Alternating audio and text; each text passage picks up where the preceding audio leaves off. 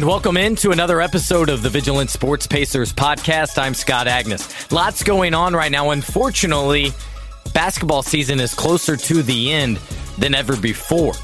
Prior to game four on Friday night, I spoke with Brian Windhorst, a friend of mine, a mentor of mine. I appreciated him taking time out of his very busy schedule. Every time I look on my TV, tuned to ESPN, he's right there providing his analysis of the game, of the series, of LeBron, of what's next for the Cavaliers after the Warriors inevitably win their second title in three years. And we hit on a variety of subjects. First and foremost, the Cavaliers. What's gone wrong? What's next for LeBron and the Cavaliers? And also how dominant this finals and this postseason run has been for the Golden State Warriors and whether that's good for the league. And then, yes, Indiana Pacers fans. Then we get into the Pacers. What's next for them? Is it smart as I always say, to plan for after LeBron and what's new with the Paul George saga. If you haven't already subscribed to the Vigilant Sports Pacers podcast on iTunes, that's where you can listen to new and archived episodes. And if you have a second, I'd really appreciate you taking the time on iTunes to leave your feedback. Five stars, that would be great. Here's my conversation with Brian Windhorst of ESPN. Happy to be joined on the phone by Brian Windhorst of ESPN.com. He's obviously busy throughout the year covering the Cavaliers, but also the entire NBA, and nobody knows LeBron James and the Cavaliers like Brian Windhorst. Brian, how's things going for you in Cleveland? Well, it could. It felt like the last day of school at the Cavs facility this morning. Um, will it be? I don't know. I don't. I don't have high hopes for the Cavs tonight and they haven't really given us much hope. It felt like, it seemed like that game three the other night was their best chance. It felt like they were right in it and they let it slip through their hands. Yeah, I mean, they didn't shoot the three ball well. I mean, it, it wasn't a perfect game for them, but you're not going to play a perfect game against the Warriors. And to get 39 out of LeBron and 38 out of Kyrie, and they held the Warriors to like, um, 30 something percent shooting in the third quarter and they have a six point lead with three minutes to go. I mean, all of these things point to, you know, victory, and they weren't able to do it. And that's, you know, they had the mistakes, but but obviously the Cavs are a great team. They pounded teams throughout the entire playoffs. Obviously, the team they showed in the playoffs was the team they were in the regular season. They it was sort of in hibernation. Um, uh, uh, you know, they they are playing against uh, a great team of all time. I think in in a lot of seasons, uh, this Cavs team would be good enough to win the championship, but this is not one of them. One of the interesting things that came out of the press conference a couple days ago prior to game three uh, was Marla Ridenour asking about whether LeBron's a little bit tired. Funny because we had her on the show before that, and then she talked about, hey, I've been answering questions about that. Do you feel like not just LeBron, but the Cavs, you can see them being a little bit fatigued out there? Oh, you were the person she was referring to when she said people? People I, asked. I was people not asked. people. The other guy on the show who I'm filling in for, Kent Sterling, was the one that asked her. He was people, though, yes. Well, Kent was right. And just because LeBron said he, he wasn't, um, you know, they obviously are taxing him a lot. You can see the pace of the game slow down as the game goes on. I mean, the Warriors played great in the last three minutes of game three, but the contribution to it was the fact that Cavs were completely exhausted. And, um, that's you know it's not because the Cavs are in bad shape. I mean they they uh, were a terrific team throughout the entire playoffs. It's just that the Warriors stress you in ways that no team has ever stressed anybody, quite frankly. So they ran out of gas, and it's a bigger problem because um, the Cavs are not that good without LeBron on the court, and this is one of the things that they have to examine in the off season, no matter what happens tonight. Um, they were, I think, minus like 245 with him on the bench this mm. year. Um, they've been minus 45 in the playoffs and minus, I think, 22 in this series. I mean, that right there just shows you as the stress level's gone up, the problem has increased. And so um, that is fatigue based, but also scheme based and personnel based. All these things that are contributing to why the Warriors have, have been the better team. Brian Windhorst of ESPN and ESPN.com joining us. Golden State generally seems like they're very open, straightforward. I love that about Steve Kerr. Draymond, love him or hate him, he's the same way. But I think they've stressed towards being on the safe side when talking about does sweeping and having the 16 and 0, being the only team to ever do that, mean something to them. How much do you think they've truly thought about being able to be part of history with that? Well, well, I think they like the history. I think any. I think you know, just put yourself in in their shoes, you would feel the same way probably. Um, but I think more than anything, they had to sit around for a year and get made fun of for the three one. I mean, I saw this over and over and over, even when they were running through the Eastern playoffs. Um, you know, you heard people saying, "Oh yeah, but you blew a three-one lead," you know, and so I just think they want to be the champions again. Um, and for Durant, this has been a ten-year mission, and you know, um, I can appreciate what he is going through. You know, hitting that big giant shot to basically win Game Three. You know, I, I was with LeBron when he had to take. You know, he took he lost in the finals in '07 and then didn't get back for three years, and he had to deal with those defeats and and realize that you know people were questioning whether he could be a champion and everything, and for him to build up to what he did, I mean, I, I can appreciate the way they feel. So, yeah, I think the history is nice, and I think that you know going down and being in the argument for being the best team, and and in the future when they have get-togethers, they can they can enjoy that, and you know when they have a Halloween party next fall they can put 16 to 0 and, and make fun of the Cavs if they uh, if they win. But I think they they just want to get their hands back on the trophy. Um, every team that wins a trophy wants the same thing. They want to win another one, and and having lost the way they did last year, I think only drives them to do so more. Brian's written, I think, three books about LeBron. The latest one, Return of the King, LeBron James, the Cleveland Cavaliers, and the greatest comeback in NBA history. That said, I think you've covered LeBron since high school, maybe even middle school. Generally, what is the challenge? What is the fun also in covering the greatest player in the world for you? Well, you know, he's been to seven straight finals and eight overall, and that's a terrific thing to. Uh, it's not so great for your family to say, yeah, May and June are, I'm not going to be available. Um, but to uh, to have been here for this ride, the one thing I think that there almost isn't a scenario. People don't realize this. There almost isn't a scenario LeBron hasn't seen before. You know, he's he's been at this point in the in the playoffs and recognized that you know he doesn't have the better team. It happened in 2007 when he got swept by the Spurs. It happened in 2014 uh, when he got when he lost 4-1 to the Spurs again. Um, and he's been on the other side of it too. He's he's won a finals four one. He's you know he's he's been able to um, to you know to have all the moments. So he even now, even in this situation, I mean, he's been here before. Um, he's still got years left in his prime, and for everybody who wants to crown the Warriors for the next three years, we'll just wait and see. We'll see what LeBron and the Cavs have up their sleeve, and and they'll go at it next year. And that's the one thing. There's always been a next year with LeBron. Someday that'll end someday um, somebody will take his throne from him in the East, but I don't really see that happening in the short term. This is what I've said, Brian, about the Pacers or any team in the Eastern Conference. I think, honestly, right now, I'm planning for AL after LeBron, two, three years down the road. Do you think that's fair and maybe the smart route for the majority of teams in the Eastern Conference?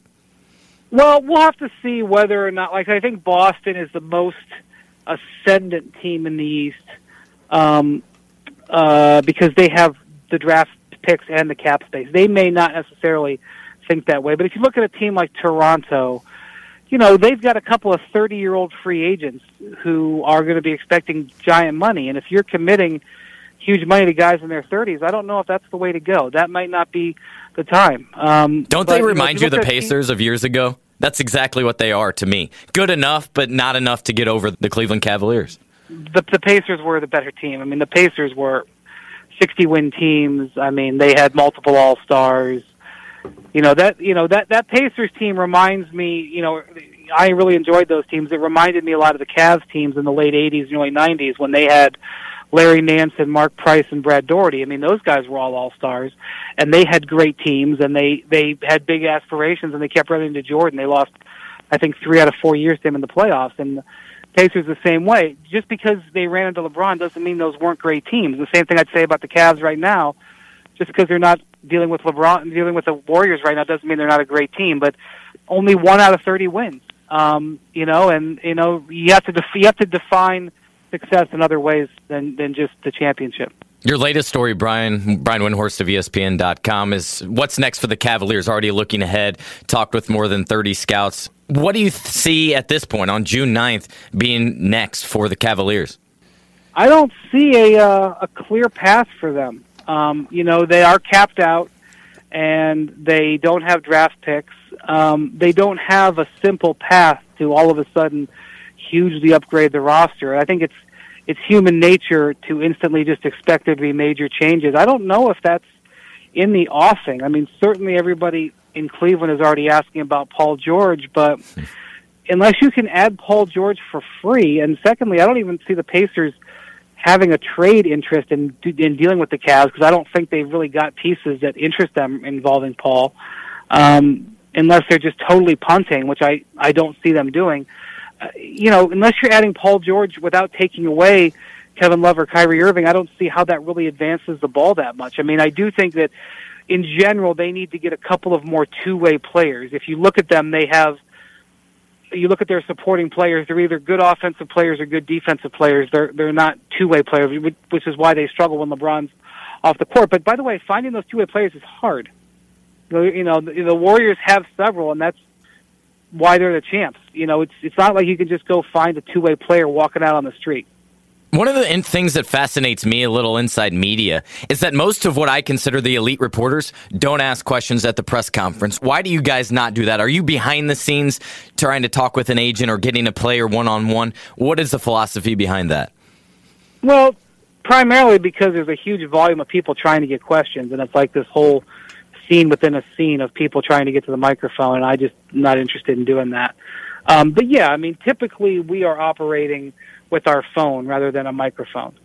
Um, and you know, we do talk to the players a little bit, but most importantly, we talk to agents and front office people and coaches um, without there being any recording devices around. So um, sometimes you know you get frustrated because a player isn't asked something in a press conference, but um, you know yesterday LeBron was fantastic in his press conference. So um, yeah, typically um, you know you don't always get the best stuff in a press conference. Sometimes you do, but most of the time it comes in reporting other ways. And it's nicely transcribed by ASAP Sports, making it easy easy for all of us. I do want to go back, Brian, about the Pacers and Paul George. Had Sage on yesterday, Sage Steele, and she said none of her colleagues there covering the finals think Paul George will stay. Are you hearing similar type of things? Well, I think that I think Paul George has issued a pretty clear challenge to the Pacers, which is that he wants the team to dramatically improve or he's going to, you know, consider leaving. And we just don't see where the dramatic improvement is going to come. Now, I'm sure that Kevin Pritchard is working on this and he probably has a plan. Um, but the, the real, the reality though is the, the, the window to effectively trade Paul, and when I say effectively, I mean to get back a good return, has probably closed. Because the only way that you could trade Paul now and get a good return is if he were to agree to the terms of the trade so that he would agree to an extension. And that's very hard to get. That's essentially a no trade clause. Certainly they could trade Paul somewhere without his permission, but the team acquiring him would only be realizing they'd be possibly renting him. And of course, Paul's going to want to control over that because the team that would trade for him would get his bird rights. So it's a very complicated situation. Um, we've seen this happen in other with other players over the years, and it's typically ended poorly. Um, but we've also seen, you know, I always go back to the Kobe Bryant thing. You know, Kobe was going in for the final year of his contract, and he essentially demanded a trade publicly. Not just not essentially, he did demand a trade publicly. And the Lakers said, you know what, you, you, you know, we're going to stick this out, and they ended up trading for Pau Gasol and making the finals that year. And I don't necessarily see that path with the Pacers, but I didn't see the path with the Lakers back then. So there is multiple paths here. Um, but we're in a transactional society, Scott. You know that people, mm-hmm. when they see a star and they smell the blood in the water, it often just becomes this type of game. Um, it's obviously way more complicated than that for the Pacers and their fans. The challenge is it's hard to get a top 10, top 15, whatever you believe he is in Indiana. And so you don't want to punt on him necessarily, but at the same time, if you know he's going, you'd like to get something so you're not OKC like they were with Kevin Durant. That's the challenge. Exactly. I mean, like, as far as draft picks goes, you can't, nobody, not you, not anybody can promise me that trading for any pick in this draft is going to equal um, a player that is going to be as good as Paul George. I don't care who you are. You're never going to convince me of that. I'd rather have Paul George. I say the same thing about Jimmy Butler. You know, go ahead, trade for the number one pick. Can you tell me the guy you're going to take is going to be better than Jimmy Butler? You can't tell me that. There's no guarantees. The we know that. Right. That's the reality. Last thing, you wrote Return of the King on LeBron and the Cavaliers after last year's title. Was it obvious that this would be widely consumed? And also, I wanted to publicly congratulate you. After the first week, it was named to the New York Times bestseller list. That's pretty cool. Yeah, thanks. Um, you know, basketball books typically aren't on the New York Times bestseller list. They make it every now and then. So um, I was really happy to get a lot of support. And, and it was especially pleasing that about 70% of the sales have been outside the state of Ohio. So even though it was a book that Cavs fans would find pleasing, the story I thought was compelling, and, and, and NBA fans have shown that they have a lot of interest in it. So it's been it's been a great experience. I'm curious. Do you have any idea how much of the demand was from like China? Because he seems like he has an incredible appeal, LeBron overseas, like Kobe. Well, we did a separate publishing deal in China, and the book has just come out about two weeks ago. So we're still looking at those numbers. Uh, unfortunately, in China, piracy is rampant. So mm. the book was out in pirated forms uh, for several weeks before we got it out in published form. So yeah, but the Chinese audience is huge. I mean, the the, the stream the games that uh, the streaming uh, rights in China, uh, ESPN is a partner with it. That the company has the streaming rights, and they are getting 40 and 50 million people watching these games, which is a great number. And then when you realize that the games are being broadcast at nine in the morning or eight in the morning, um, you realize how fantastic those numbers are and the appetite in China. Unfortunately, there's no Chinese players in the league. That would be even better for NBA business. Thanks, Brian. I really appreciate you taking the time during your busy schedule to come on, and uh, we'll be following your coverage tonight. Thanks for having me. That's Brian Windhorst of ESPN. He's covered LeBron James since before anyone, honestly. I think it went back to middle school. And so if there's any story regarding LeBron, that's the first guy you want to go to but it does feel like this series is over with. 3 nothing Golden State on top. And I don't expect them to come out lackadaisical or take this situation for granted, in part because they are fans of the games. They love it and they appreciate the type of history that they have an opportunity to complete, and that's going undefeated, sweeping the postseason. They've lost one game since mid March. That's truly remarkable to uh, recognize and understand just how dominant, just how impressive this Golden State Warriors team is. And you don't see any signs that they'll be letting off the gas anytime soon. Durant, Curry, Andre Iguodala, they've made clear that they fully intend to sign new deals with the Golden State Warriors this summer. And why wouldn't you? When you got a great thing going, when you win God number of games, when you go to the postseason and really don't face too much of a test, you blow through your competition to the point where people are clamoring for more drama, more close finishes. And we somewhat got that in game three, but Durant scored seven straight. Curry chipped in four. They scored the last 11 points of the game, and boom, there's your game, 3 nothing. And this has got to be difficult too for Cavs fans. Buying an expensive ticket, maybe $200, $300 tonight to go see the Cavs. And it's inevitable that the Warriors are going to win the NBA Finals for the second time in three years. It's just a matter of when. And I think that will happen tonight. That does it for this episode of the Vigilant Sports Pacers podcast. Thanks for listening.